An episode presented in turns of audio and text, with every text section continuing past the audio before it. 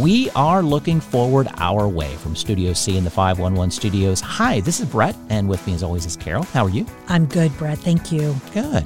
We are going to continue our exploration of the creativity and ingenuity being used to support our art world during this crazy time of the pandemic. You know, we lost so much over the past few months, and um, at first we thought we were losing our uh, live theater and movies and all of those wonderful extras that we have in our lives because everything had gotten closed down.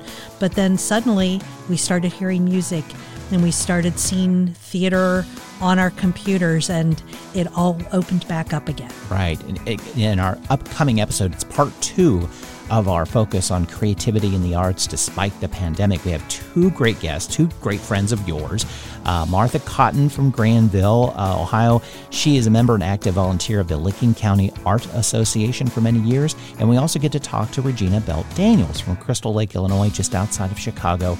Um, she is a retired teacher, but right now she is very active in various theater organizations in the Chicago area. So we want to get that Chicago big city perspective right. in regards to live arts there. And then with, with Martha, really that grassroots, more visual arts. So we got two d- dynamics in arts and seeing how this pandemic's affected them. Yes, and they, just such great insight as to not only what's going on now, but what do we expect in the future? Yeah, there's some really good, good talking points and some great takeaways. One, I I knew I was hoping was happening is that you know uh, Martha gets to talk a little bit more about how art, the artist and the audience are now becoming more approachable, even though it's through a screen.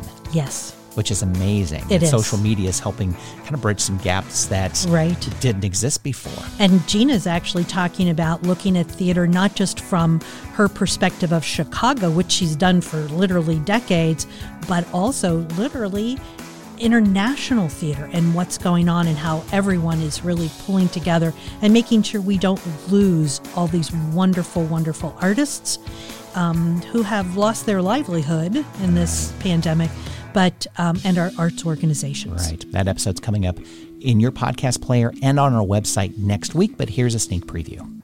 But I think what a lot of people didn't realize was that, you know, actors and stagehands and musicians and dancers and box office and theater personnel were just laid off and they lost their jobs and they lost their health benefits and their insurance. I mean, technically things shut down. Now, some theaters in Chicago and around me have pulled archival shows. They've Zoomed some shows free. Um, they've charged for some tickets. And there's been shows like in Wisconsin have asked for donations and so forth.